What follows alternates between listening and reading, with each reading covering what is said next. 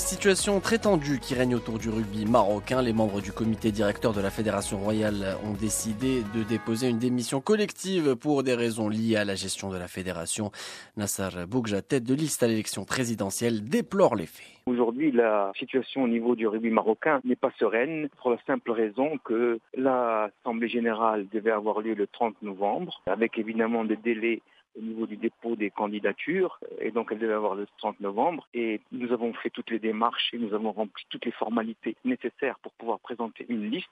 Et donc il y a une seule liste qui, a été déposée le 21 novembre, c'est-à-dire euh, dans les délais. Ça a été déposé le, le 21 à, 14h30 puisque la fédération a été fermée. Donc on a attendu jusqu'à 14h30 pour pouvoir déposer cette liste. Et donc, logiquement, l'Assemblée devait avoir le 30. Or, nous avons été surpris euh, de recevoir un mail à 8h du soir euh, dans lequel il est précisé que l'Assemblée générale est reportée à une date ultérieure et sans motif.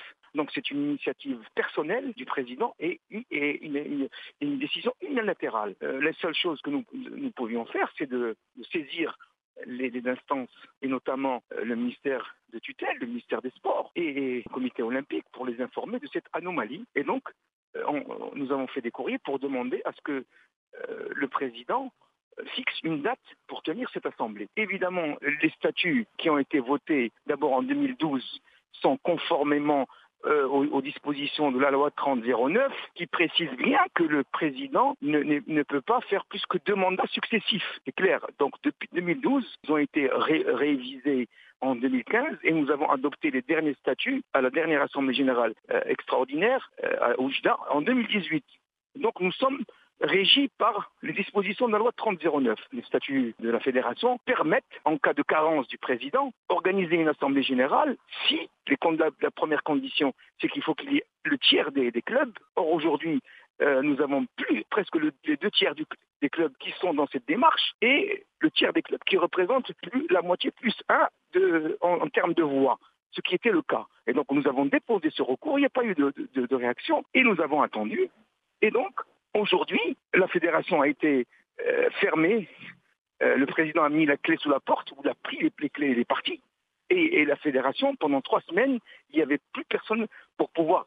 Nous avons, des obligations à assumer. Nous, avons, nous sommes en lien avec les instances internationales. On nous a, privés de notre fonction de, de, membre fédéral. Et puisque les choses n'ont pas évolué, donc la seule chose qui nous restait à faire, c'est de démissionner. Et donc, aujourd'hui, les deux tiers des, membres du comité directeur, qui, est composé de 15 membres, les, deux tiers, c'est-à-dire 10, ont, démissionné. Voilà. Et donc aujourd'hui, nous sommes dans, ce qu'on appelle une, vacance. Il n'y a plus aujourd'hui d'instance qui dirige le, rugby national. Je, voulais juste revenir par rapport à ce point-là, cette démission euh, qui a été le résultat de plusieurs reports euh, de questions sans réponse, qui font en sorte qu'aujourd'hui, il n'y a plus euh, de, visibilité concernant le, futur de la gestion de, de, ce sport qui est le rugby et de ce qui pourrait aussi euh, impacter les, pelouses du rugby Évidemment, évidemment, parce que les compétitions euh, auraient dû démarrer. Nous avons des échéances, nous avons une équipe, des équipes nationales qu'on doit préparer, il y a des formations qui doivent, être mises en place. Donc aujourd'hui, euh, la fédération est à l'arrêt.